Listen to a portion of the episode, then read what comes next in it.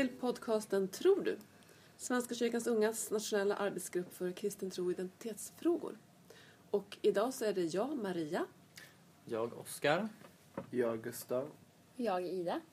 Och Andreas. Som sänder tillsammans. Och idag så ska vi prata om vår bild av Gud. Vår uppfattning av Gud och vem Gud är egentligen. Och den första frågan man ställs inför det är, går det överhuvudtaget att prata om Gud? Alltså om Gud nu är en, en överjordisk, andlig eh, varelse som är helt olik alla människor och allt som vi känner till. Kan man överhuvudtaget beskriva Gud? Eller liksom, hur ska man göra när man ska prata om Gud? Är det någon som har något svar på den frågan? Eh, jag tror det är väldigt individuellt eh, med att prata om Gud. Jag har en del kristna kompisar som är i andra samfund som gärna inte pratar om Gud i person. Ortodoxa vänner som gärna låter det vara lite i, att man pratar med ikonen istället, så, sådana bilder. Och jag tänker att eh, svenskkyrkligt sammanhang, mitt sammanhang så eh, talar vi ofta om Gud och eh, på alla sätt. Eh, speciellt i ung, ungdomssammanhang så är man väldigt frimodig med att använda Gud och till och med kan skämta på vissa sätt om Gud och eh, inte Gud och så vidare. Medan eh, i äldre sammanhang så kanske man ska passa sig för att göra sånt. Mm. Och det, handlar, det som du är inne på nu, det handlar ju om det här med alltså, Gud som helig och annorlunda. Alltså att Ja. man inte ska ta eh, Guds namn i sin mun om man inte verkligen menar det. Alltså till exempel inte säga åh Gud, eh, bara sådär som ett uttryck. Men jag tänkte också på det här mer filosofiska. Att, att om vi ska kunna prata om Gud som vi egentligen inte... Vi kommer ju aldrig åt Gud i sig själv. Um, men, kommer ni ihåg? Det fann, KG Hammar var ju ärkebiskop för ett antal år sedan. Han skrev en bok som hette Om Gud. Och i den så skrev han... Uh, gjorde han, han skrev Gud med stor bokstav, små bokstäver och så skrev han Gud med bara stora bokstäver. För att han ville markera att ja, jag kan prata om Gud, liksom ordet, begreppet, idén Gud. Men så finns ju Gud i sig själv, alltså Gud med stora bokstäver. Alltså varelsen Gud. Och den kommer ju ingen åt. Ingen kan se eller ta på Gud i sig själv. Vi kan egentligen bara prata om och ta på liksom våra egna beskrivningar av Gud. Förstår ni vad jag menar då?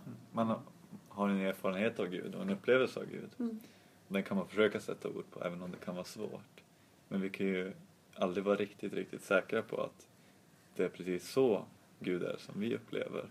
För hur, hur vet vi att vår upplevelse är rätt och hur vet vi att den är uttömmande? Andras upplevelser skiljer sig kanske och ibland är motstridiga mot våra. Det finns ett, element av osäkerhet.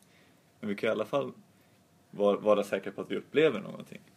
Fundera kring det, Mm. tänker jag. Och det, var, det fanns också en, eh, ett projekt inom Sensa som heter Gud har 99 namn. Som handlade om att man utbildar sig, ut, unga människor fick utbilda sig i olika, de olika världsreligionerna. Hur de beskrev liksom Gud från sin synvinkel. Och så fick man liksom lära sig av varandra, varandras idéer om Gud.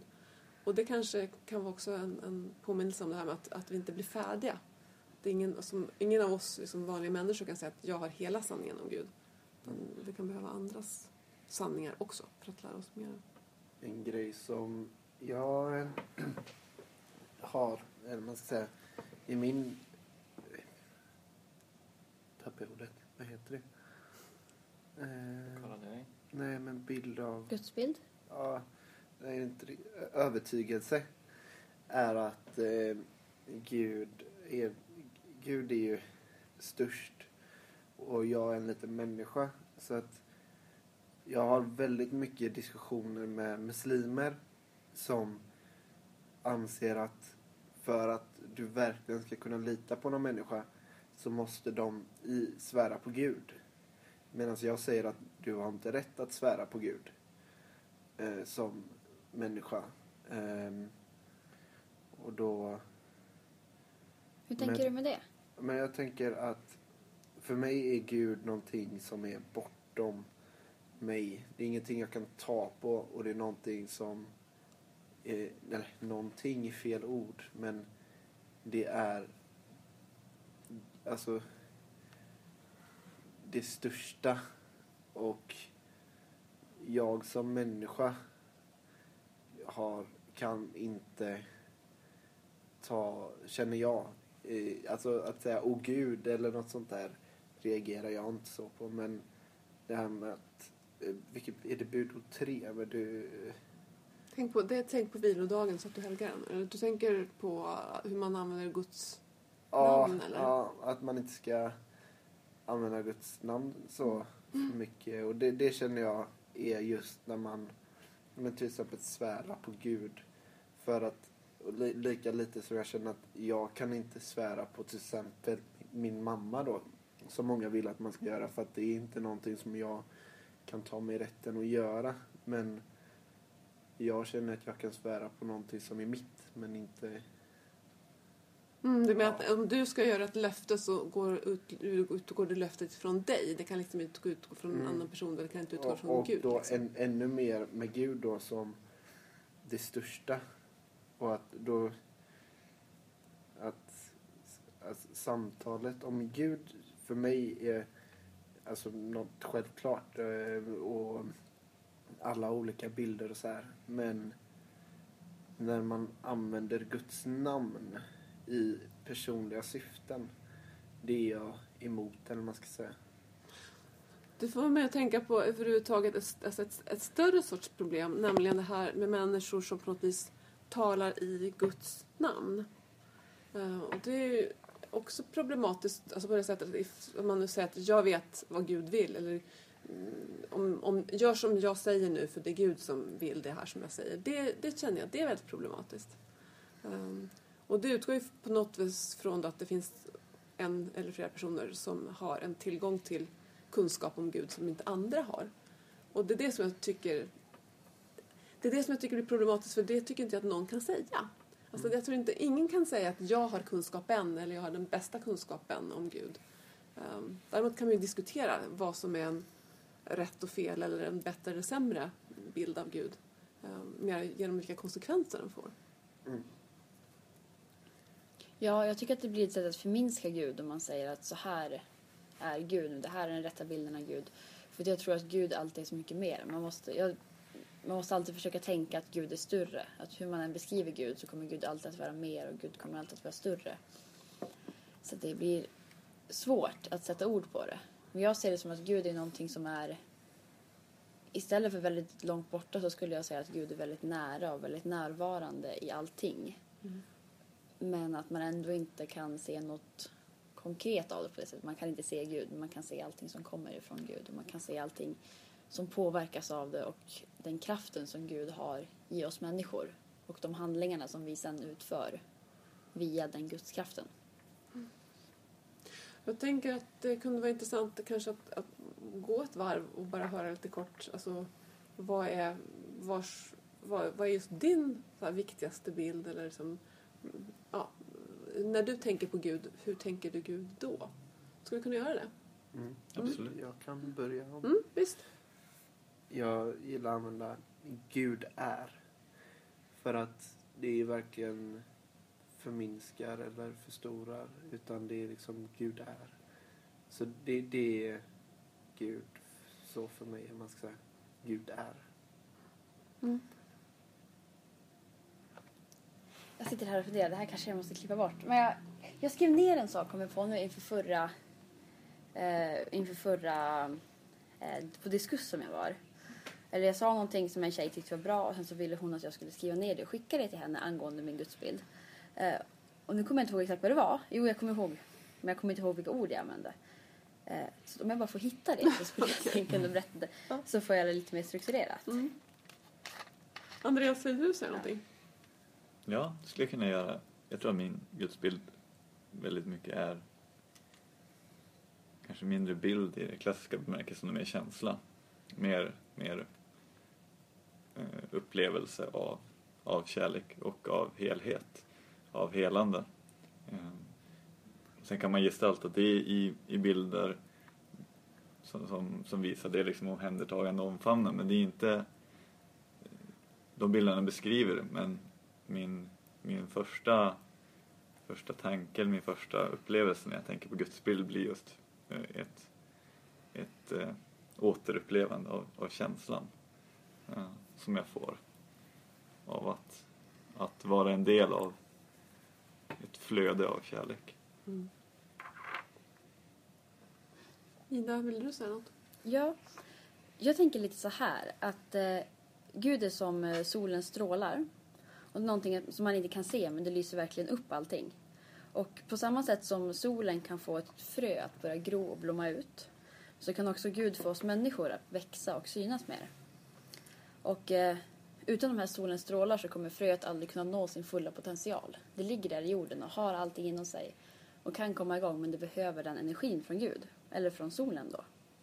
Och precis på samma sätt så är Gud den aktiva kraften som driver världen framåt. Men det är vi människor själva som utgör för de här aktiva handlingarna som sedan får oss att börja växa. Och precis som samma sätt som att solen får fröet att ta upp all näring omkring sig så får också Gud oss människor att eh, ta till oss allt det goda och sen växa därifrån. Lite så tänker jag. Oj, det var en, en väldigt fyllig bild. du måste tänka på en stund. Ja. Alltså jag försöker tänka, jag tror att min bild av Gud har framförallt förändrats. För jag minns när jag var liten och började liksom bli medveten om en, en tro på Gud. Då var ju Gud fortfarande väldigt mycket den här äh, pappabilden. Eller du vet, skäggiga farbrorn på ett moln. Alltså det var ju den bilden som jag fick i huvudet. Även om jag nog fattade då också att det inte, var, inte Gud faktiskt var en gubbe som satt på ett moln. Men liksom, det var den bilden jag bar inom mig. Um, och, så, så, och det var oftast, i början så kom jag mest i kontakt med en, en kanske strängare typ av kristendom. Och då var ju gudsbilden också ganska sträng. Alltså att Gud var en som en ganska sträng pappa som krävde saker utav mig. Så. Men det var senare i livet först, alltså när jag kom kanske i tonåren och, och 20-årsåldern, som Jesus blev viktigare. Att jag kunde liksom se att, att den här kärleken som alla pratade om, den blev verklig för mig genom att jag kände att jag fick en nära kontakt med Jesus. Med en personlig liksom, möte med Gud. Att det gick från att vara mer en teori till att vara någonting som var väldigt mycket närvaro. Och efter det så kan man säga att då kanske det som jag, som jag ser, tänker på Gud idag, det kanske mer påminner om, om anden. Att Jesus är fortfarande viktig för mig, men också den här känslan, lite grann det som du var inne på Ida, att, att Gud också är en kraft som finns inom mig och omkring mig, som jag kan möta liksom, ansikte mot ansikte i andra människor också. Så att, som att gudsbilden har på något vis kanske blivit, ändrat sig, blivit mer mångfacetterad eller komplicerad eller så eh, med tiden. Jag är inne på samma spår där. För mig, jag brukar tänka Gud är, är närhet, är omslutande. Det är något som bara finns runt om oss. Som, som Ida nämnde, den här eh, fina referensen med solen. Att det är liksom, man ser det inte, man kan inte ta på det, men man vet att Gud alltid finns runt om och alltid är med oavsett om det var för 2000 år sedan i Kristus och idag är via anden eller hur man nu ser på det. Men att Gud fortfarande finns fast på olika sätt för olika människor. Men det är, som Gustav sa också, det är, han är omslutande överallt. Mm. Jag tänker att det är ganska viktigt att skilja på det här, alltså Gud som vi uppfattar Gud och Gud i sig själv. För att vi brukar säga att Gud är densamme idag, igår, imorgon. Liksom, att Gud är oföränderlig. Och samtidigt så kan vi prata om Gud på så väldigt olika sätt och se på Gud på så olika sätt. Men jag tycker att det är bra att man skiljer på det för då, då blir det inte farligt att prata om Gud på olika sätt eller prova olika bilder av Gud. För att det är inte så att man ändrar på Gud. Gud är fortfarande densamme. Men vi kan behöva fundera, tänka och se Gud på olika sätt. Du sa någonting förut, Gustav, om det här att Gud på något sätt är olika saker för olika människor. Ja, i min övertygelse så är Gud är det vi mest behöver. Och då, jag, jag tror på en fysisk gestaltning av Gud i himlen. Eh, men om, för att jag, jag tänker mig att himlen då, man skulle kunna jämföra det med en annan dimension. Men på, ett, på en högre nivå liksom. Men, och då tänker jag att om jag kollar på Gud så kanske jag ser ja, men det som ligger mig närmast hjärtat. Kanske... Ja, jag, jag tycker om, väldigt mycket om katter men jag tänker att kanske någonting som ligger ännu närmare hjärtat, någonting som inte ens jag vet om till exempel. Medan kanske samtidigt så har jag en fyraåring jämte mig som eh, kanske var med föräldrarna i en bilolycka eller vad som helst. Eh, kanske ser eh, nallebjörnen som eh, var favoritgosedjuret eh, eh, där hemma. Jag, jag tror att Gud är inte bara ett ansikte. Utan jag tror att Gud, som jag sa, Gud är. Gud finns i allting. Och Gud är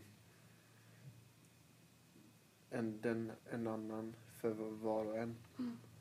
Och då, det, det, händer, och det som du säger nu, det här med att, att vi kan möta Gud efter döden, det är ju också en fascinerande tanke att någonstans finns det liksom en dimension av verkligheten där Gud är verklig på ett sätt så att vi kan möta Gud ansikte mot ansikte som inte kan här. Så någonstans kommer vi att få ett svar på frågan om eh, hur Gud är.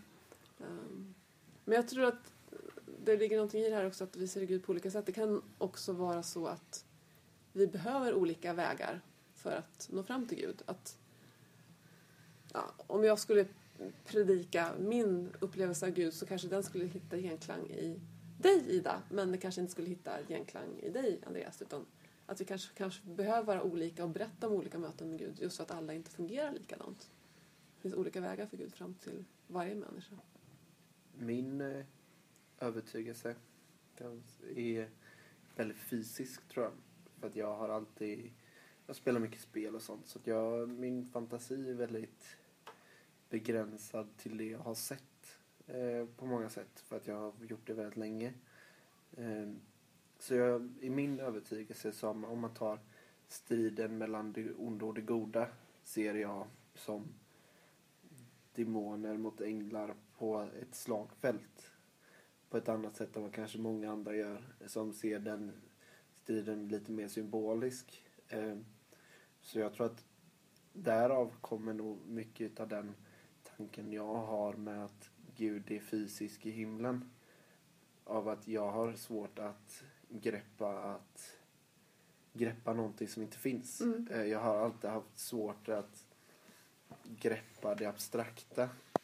Ehm, och då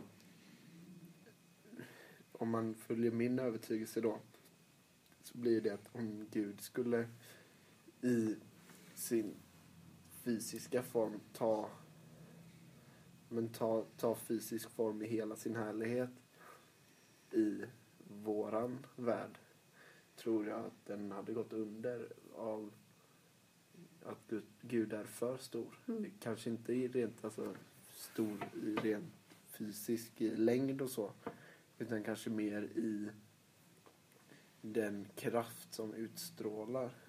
Gud som en slags eh, kärnvapenbomb. Ja, gånger, Extremt koncentrerad gånger 48 energi. miljarder. Ja.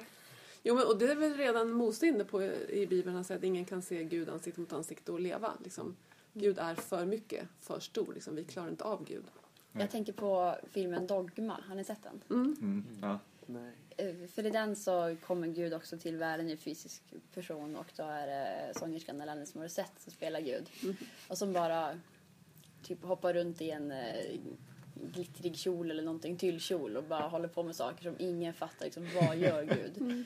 Och sen så, så när Gud ska prata så måste alla människor hålla för öronen för man kan inte lyssna på Guds röst för att eh, Gud är så oändligt mycket större än alla oss människor. Jag tycker också det är en ganska fin bild när hon hoppar runt där i tyllkjolen. Jag tänker det är intressant också för när man pratar gudsbilder just att Guds storhet och det är just en paradox inom kristendomen när Gud ändå tar gestalt i form av, av Jesus. Eh, som är både Gud och människa. Och det blir ju kristendomen eh, skiljer sig från en del andra världsreligioner religioner just genom att, att det finns en gudsbild som är på ett sätt given eh, i och med Jesus och liksom som historisk personen. Det tycker jag är ganska, eller väldigt spännande eh, och roligt och det ställer ju också den spänningen mot eh, hur vi föreställer oss Gud som är så stor att, att hur kan världen hålla Gud? Eh, på något sätt så har Gud ändå lyckats gå in som människa. Jag tänker att det ligger mycket av, av mysteriet som vi också har i centrum. Och du tänker, det betyder ju också att på något vis att världen, det blir ingen direkt motsats då. Alltså i, i vissa religioner religioner, vissa tolkningar av kristendomen också i och för sig, så finns den här motsatsen mellan världen är ond, Gud är god, liksom människan är smutsig, men Gud är helig. Men jag tänker att för mig är inkarnationen på något vis också ett tecken på att Gud vill vara i sin skapelse. Gud som är helig gör sin skapelse helig genom att vara i den. Och det betyder att det, även om vi, aldrig, vi naturligtvis är otroligt mycket mindre än Gud så betyder det inte att det finns en slags tes antites, att vi är motsatsen till Gud. För samtidigt så är vi på något vis en del av allt det som Gud vill och då är det också en del av det goda. Uh, ja, även om naturligtvis striden mellan ont och gott fortfarande är verklig och finns, så tänker jag också. Ja. Ja. Ehm, det, det, när, när vi pratar om det här med treenigheten så här. Det jag, det jag tänker när man pratar treenighet det är att den verkligen tre delar tänker jag i en. Bokstavligt på det sättet att jag för mig så kan Gud dela upp sig lite så. Så att för mig så en del utav Gud är Jesus. Men det är fortfarande Gud. Ehm, så att, alltså den delen som, då går jag in på det med fysisken. Men den delen som, alltså det här är det som vårt universum klarar av. Mm. Ehm, liksom, om man kollar när Jesus dog. All, alla, eh, det, solförmörkelse. Jordbävning, Ja, templet rämnade. det, det tänker jag att det är det där liksom den att det, det var bara vad som hände när en liten del utav Gud försökte, eller försökte är fel ord, eh, men började liksom åka tillbaka. Jag, eh, ja, det, jag tror att det är liksom att, ja, Inkarnationen är ungefär så mycket som vi tål av ja Gud. exakt. Ja, men också jätteviktigt för det är som någon som sa här, som att det här med att, att Gud får ett ansikte. Det är också otroligt viktigt just särskilt när man behöver en, någonting fysiskt konkret att hänga upp liksom, relationen med Gud på. För det är ju det är lättare att ha en relation till en person. Så att, att Gud har blivit människa, det är ju jätteviktigt för att vi ska kunna ha en relation till Gud, tänker jag också. Mm. Men vad finns det som för för och nackdelar med det här att Gud blir människa? Att, att vi pratar om Gud i mänskliga termer? De problematiken jag har stött på i olika diskussioner med eh, människor det är ju eh, att Gud gör misstag men att man ser inte att Gud ska kunna göra misstag för att Gud är ju Gud och Gud kan inte göra misstag. Och hur, ehm, det är en problematik om, om, om Gud blir mänsklig och gör misstag som Jesus. Hur, hur ska man då kunna tro att Gud som inte är Jesus, eller som är Jesus fast något annat, någon annanstans, kommer göra rätt hela tiden. Ehm, det är en problematik Mm. eh, med eh, mänskligheten. Och jag tänker mycket på det att pratar man, börjar man prata om, om Gud i mänskliga termer så går det inte att göra det utan att begränsa Gud på något sätt. Jag gillar det som du sa Andreas tidigare tror jag. Att man kanske kan prata om vad Gud inte är snarare än att prata om vad Gud är. För att det blir mindre begränsande. Att man får utesluta vissa saker. Snarare att Gud är inte hat och ondska till exempel. Det är en hel form av, av talesätt och tankesätt inom teologi. Negativ teologi brukar man prata om och inom mystik så finns det de som också företräder att man kan bara säga vad, vad Gud inte är och, och så. Eh, för att försöka på något sätt ringa in eh, Gud och så. Det, det är intressant. Jag tänker också att det ska bli problematik med en, en människoliknande Gud är det som, som eh, Friedrich Nietzsche kritiserar kristendomen för. Eh, en filosof som, som eh, menade att, att den abrahamitiska guden, alltså för judendomen och kristendomen och islam, är en projektion av en supermänniska. Eh, Han sa att om man tittar på en bild av Gud uppmålad så ecce homo se människan. Att det är bara, det är bara människans drömbild av sig själv. Och det tror inte jag att Gud är ju. Men, men hans kritik tycker jag visar på någonting av den risken som finns om vi bara talar om Gud eh, i människoliknande termer. Att, att Gud bara bli människor just begränsas där. Eh, och så. Samtidigt som vi ser att Gud blev ju människa. Så att det är en balansgång däremellan, Mm. tänker jag, att balansera språken och, och sätten. Och tänker jag att just mångfalden perspektiv är bra. Och det är väl det som, det, det har varit en debatt de sista åtminstone 10-20 åren i, om det här med inklusivt språk. Alltså att inklusivt språk betyder att när vi pratar om Gud så ska vi inte bara prata om Gud som han eller herre eller härskare. Alltså inte bara om Gud som en mäktig vit man. Utan använda andra typer av sätt och bilder att prata om Gud. Just för att det inte ska, alla ska börja tänka att Gud är en mäktig vit man. Eh, för då har man redan, som du säger Ida, begränsat som sättet att, hur man kan tänka om Gud. Um, så jag tänker på det sättet kan det också vara en, en fara um, om man förmänskligar talet om Gud för mycket. För att då kan det också bli så att det gynnar en sida av mänskligheten och inte en annan. Det jag har märkt inom Svenska kyrkan det är att, eh, eller kanske inte i, men där jag har varit i alla fall, det är att man pratar om Gud, att man fokuserar på den mänskliga delen som Jesus är. Men man pratar inte så värst mycket om den övre delen, alltså den delen som är um, vad svårt det när Gud som skapare eller Gud som liksom en, Ja, en exakt. makt. Mm. Ja, utan att man pratar väldigt, väldigt, väldigt mycket om vad Jesus gjorde och så. Vilket är positivt. Men man glömmer lite av den delen av Gud som är som, som aldrig har varit i fysisk gestaltning på jorden liksom. Mm. Den delen pratar man inte lika mycket om som muslimer eller judar till exempel gör. Där de fokuserar på det.